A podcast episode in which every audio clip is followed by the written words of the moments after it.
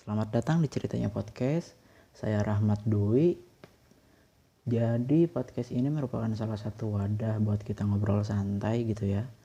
Nggak usah terlalu dibawa serius. Dan karena kondisi lagi gini, lumayan juga buat ngisi waktu kan.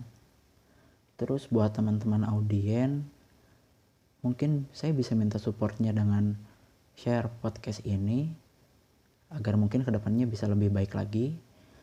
Terima kasih dan selamat mendengarkan.